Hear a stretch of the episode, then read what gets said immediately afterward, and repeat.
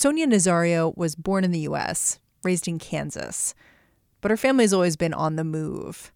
Her father fled Syria as a young Christian. Her mother fled Poland as a young Jew.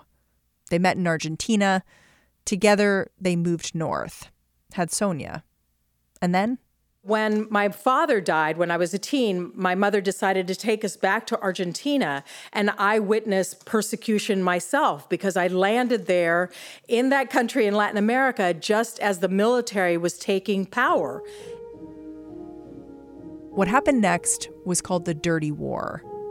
30,000 political dissidents were killed by the military dictatorship. And I lived in a reign of terror for a year and a half. I had a close friend who was tortured to death, 16 years old, a close family relative, 17 years old, who was nearly tortured to death. I saw this in a very personal, in my bones sort of way, the need to flee. This need to flee. It's what Sonia sees when she looks at the immigration crisis today. Sonia's a journalist. She's been documenting immigration from Central America for decades. When she writes about the border, she sees all the history that goes with it. And she's scared about the history we might be repeating. You know, during World War II, the U.S. turned away a ship with 900 Jews on board and said, You can't dock at our shores. And hundreds of those Jews were murdered when they were sent back to Germany. And after the war, the U.S. became a leader in saying, never again, we are never going to do this again. We will not send people back to their deaths.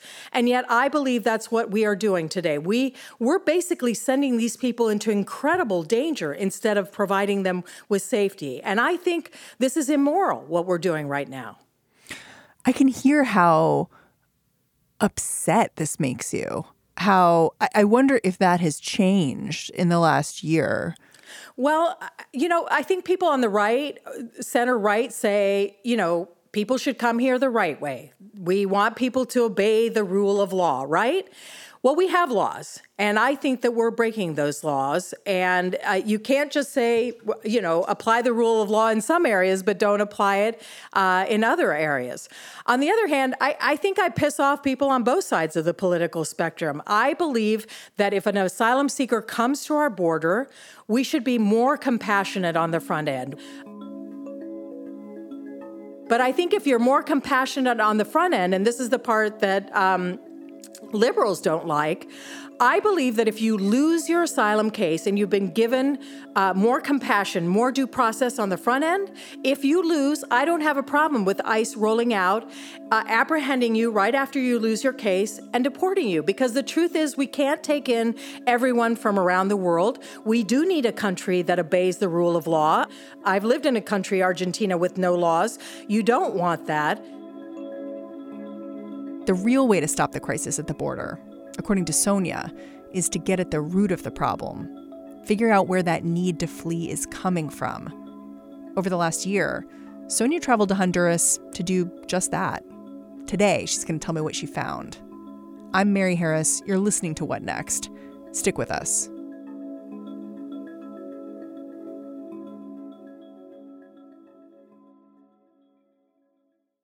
This episode is brought to you by Discover. When it comes to your finances, Discover wants you to know they are the credit card that is always there for you. With 24 7 US based live customer service, everyone has the option to talk to a real person anytime, day or night. Yep, that means no more waiting for quote normal business hours just to get a hold of someone. We are talking real service from real people whenever you need it. Get the customer service you deserve with Discover. Limitations apply. See terms at discover.com slash credit card. So let's let's start a little bit with Honduras. Um, you say you've been going there for 20 years? I have. I started going there in uh, 2000. I was writing what was a newspaper series, would become probably the most read book about immigrants in the United States called Enrique's Journey. And what I wanted to show was that there were millions of single moms coming to the U.S. from Central America, leaving children behind, and then the incredible modern day odyssey that these children often made after not seeing mom for five or 10 years uh, to come and reunify with them. And often these children children would make this journey on top of freight trains through Mexico. So I happened to hook into a Honduran boy who hadn't seen his mom in 12 years, and he sets off from Honduras, and I wanted to make the same journey that he had just made. So I spent three months on top of freight trains riding through Mexico to see what these children go through coming to find their moms in the US. Sonia made that trip. Along the way, she fought with gangsters and bandits, made her way back to the border. I mean, I did win a Pulitzer for doing this, but um, um, but yeah, it's it was not is not advisable. Um, she decided to go back to Honduras when she started seeing a different trend on the U.S. border. A whole family showing up, women and kids. She wanted to know what had changed. She found Honduran women who felt hunted in many countries in the world where women are murdered, they're often murdered by their husband or their partner. But in Honduras, half are murdered by narco cartels or gangs. And I saw this in the neighborhood where I've spent time over the last 20 years. There was a girl last year at the top of the hill that's controlled by the 18th Street Gang, one of the two main gangs in Honduras. And she had rejected the advances of a gang leader. And so she was heading to buy some eggs at a little uh, store, and several gang members grabbed her. They dragged her by the hair 20 blocks through the streets of this neighborhood. She was begging, crying out to people for a Bible because she knew what was going to happen to her.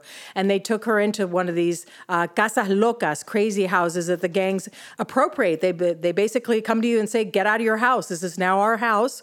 And that's that they use to torture and kill people. And they gang raped her and they cut her to bits. Sounds like a warning. It's a way of uh, telling people what will happen to you if you go against the gangs or you go against the narco cartels. I saw the same kind of warning with uh, in reporting about corruption often uh, most of the bus, taxi, and motorcycle taxi drivers in Honduras on Monday morning have to go and pay an extortion tax, a war tax, to one or three or six gangs. And if you don't pay that extortion tax to the gang, they will kill you. I mean, you went along with someone who actually paid this tax. You even had your cell phone going. What'd you see? So I wanted to see kind of how this goes down, how it works. And this bus owner, he owns three buses and he pays for 55 buses total on Monday morning. And he said, You're welcome to come with me. And so he received the call from the gang member saying, Can you come pay early today? We hopped into his little black car and he went to a, a, spot outside a hardware store where he, the bus dispatcher, showed up with this brick of cash, basically. And then we started driving up into this neighborhood called Las Pavas in the capital of Honduras, which is a, a stronghold of the 18th Street gang. And as we're going up, there are these lookouts with AK 47s watching as as we go up this hill. And as we reached the top of the hill, he stopped in front of this uh, greenhouse, and these two youths materialized from nowhere. And he just uh, brought down the window two inches so they couldn't see me uh, cowering in the back wheel well and with my iPhone trying to tape this.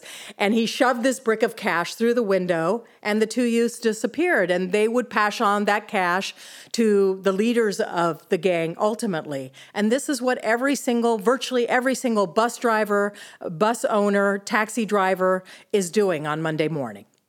What Sonia's reporting does is bring these two things, violence against women and corruption, together. Because what's happening to the women isn't separate from the extortion. It's all of a piece with the ecosystem the gangs and cartels have created, one in which they are the de facto government. But Sonia also found organizations that are trying to repair Honduras. So I asked her to tell me about one of them. It's called A More Just Society. I first witnessed their work three years ago. I went to the most dangerous neighborhood in what was then, for four years running, the murder capital of the world, San Pedro Sula, Honduras. And in this neighborhood, there were these six gangs that controlled this neighborhood with an iron grip. Bodies littered the street every morning. Um, the gangs so brazenly controlled this neighborhood that one day they were playing soccer with the head of someone they had just decapitated in broad daylight because they paid off off the police. And this nonprofit went in, uh, they, they were sent into the worst hotspots in Honduras, including this neighborhood. And they would go to the morgue when the family was picking up the body and say, you know, we're, we're a Christian nonprofit from the US. We have nothing to do with this evil Honduran government. Can we help you move the body? Can we help you get coffee for the wake? And after two or three months of dealing with the family, they would build up trust and they would say, can you testify? Because many family members have even witnessed the murder and know who the murderer is. Sometimes the mur- murderer comes to the wake of the person they've just murdered to thumb their nose at the family.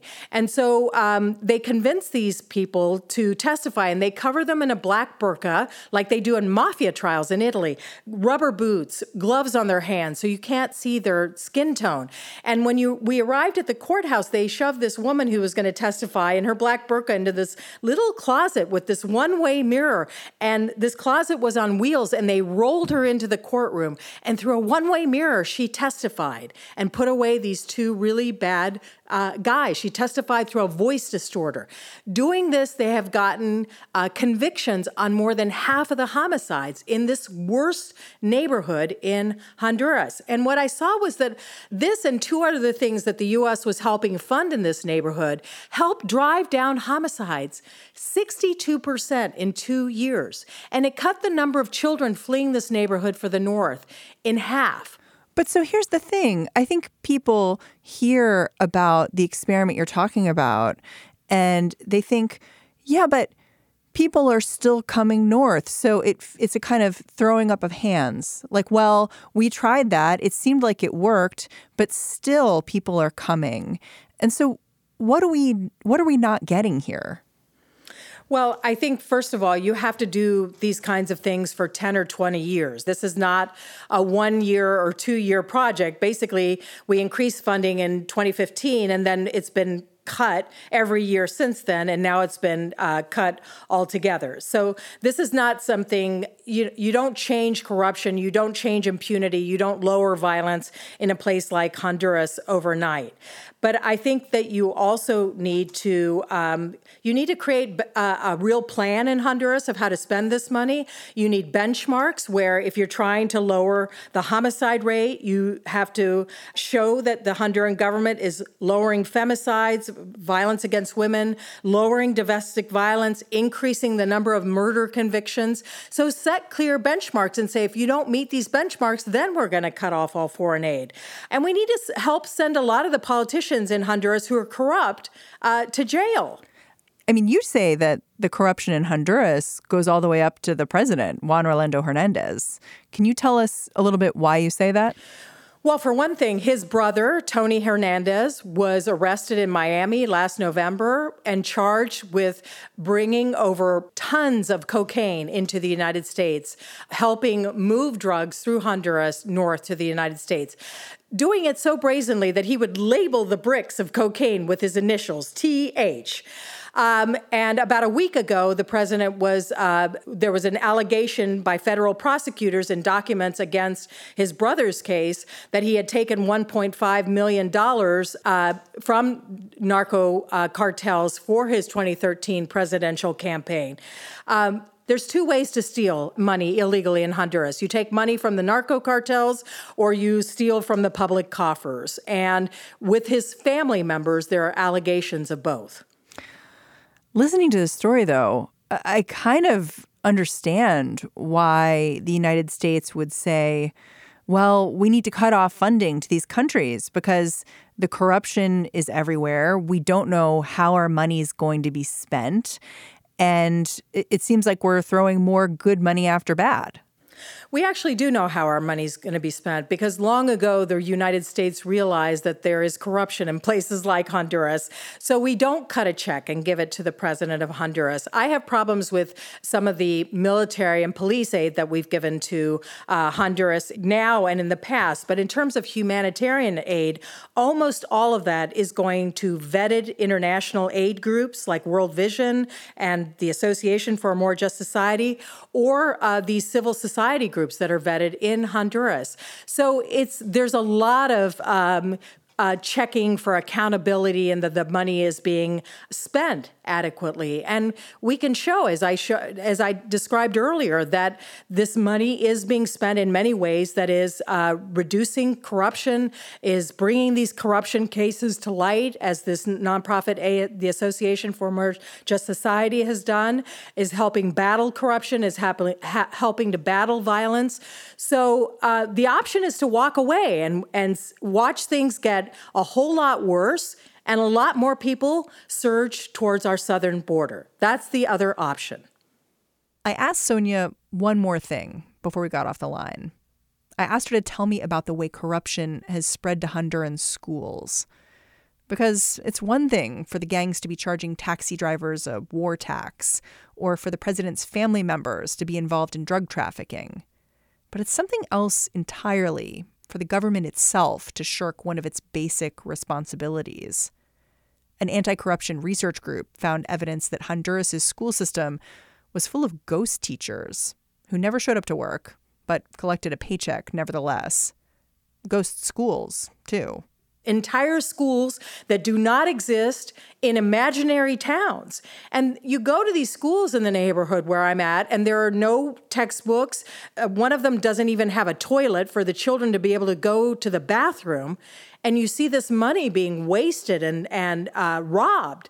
It's infuriating, but the only option is to work to make these things better. And there are good groups that are working to try to make things better, but they need funds to be able to do that. Yeah, one of the women who really stood out to me in your reporting was the woman who just showed up at the school every day and counted every teacher that came.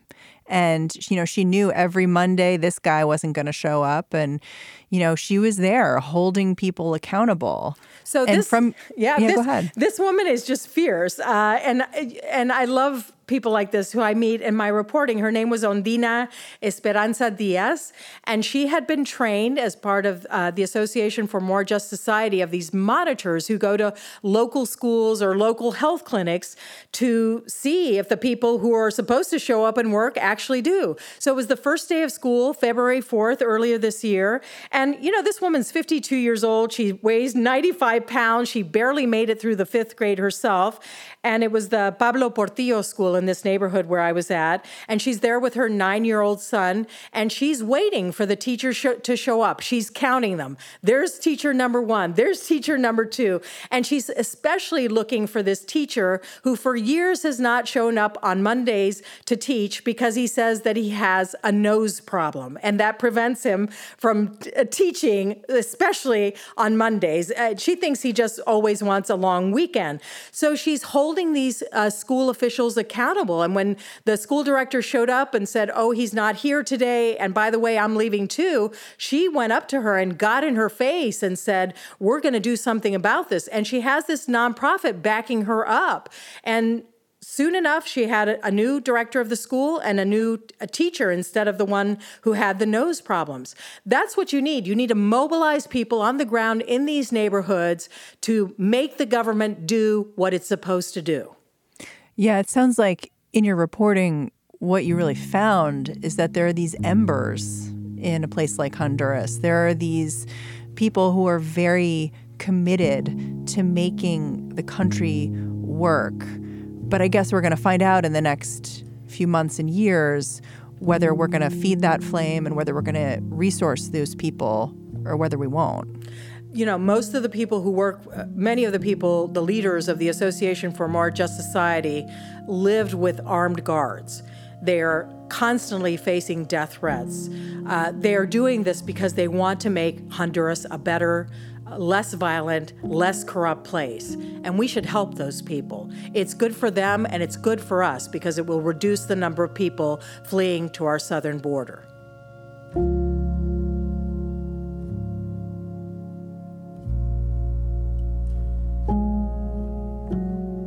Sonia Nazario, thank you so much for talking to me. Thank you. Sonia Nazario is the author of the book Enrique's Journey. You can find her writing over in the opinion section of the New York Times.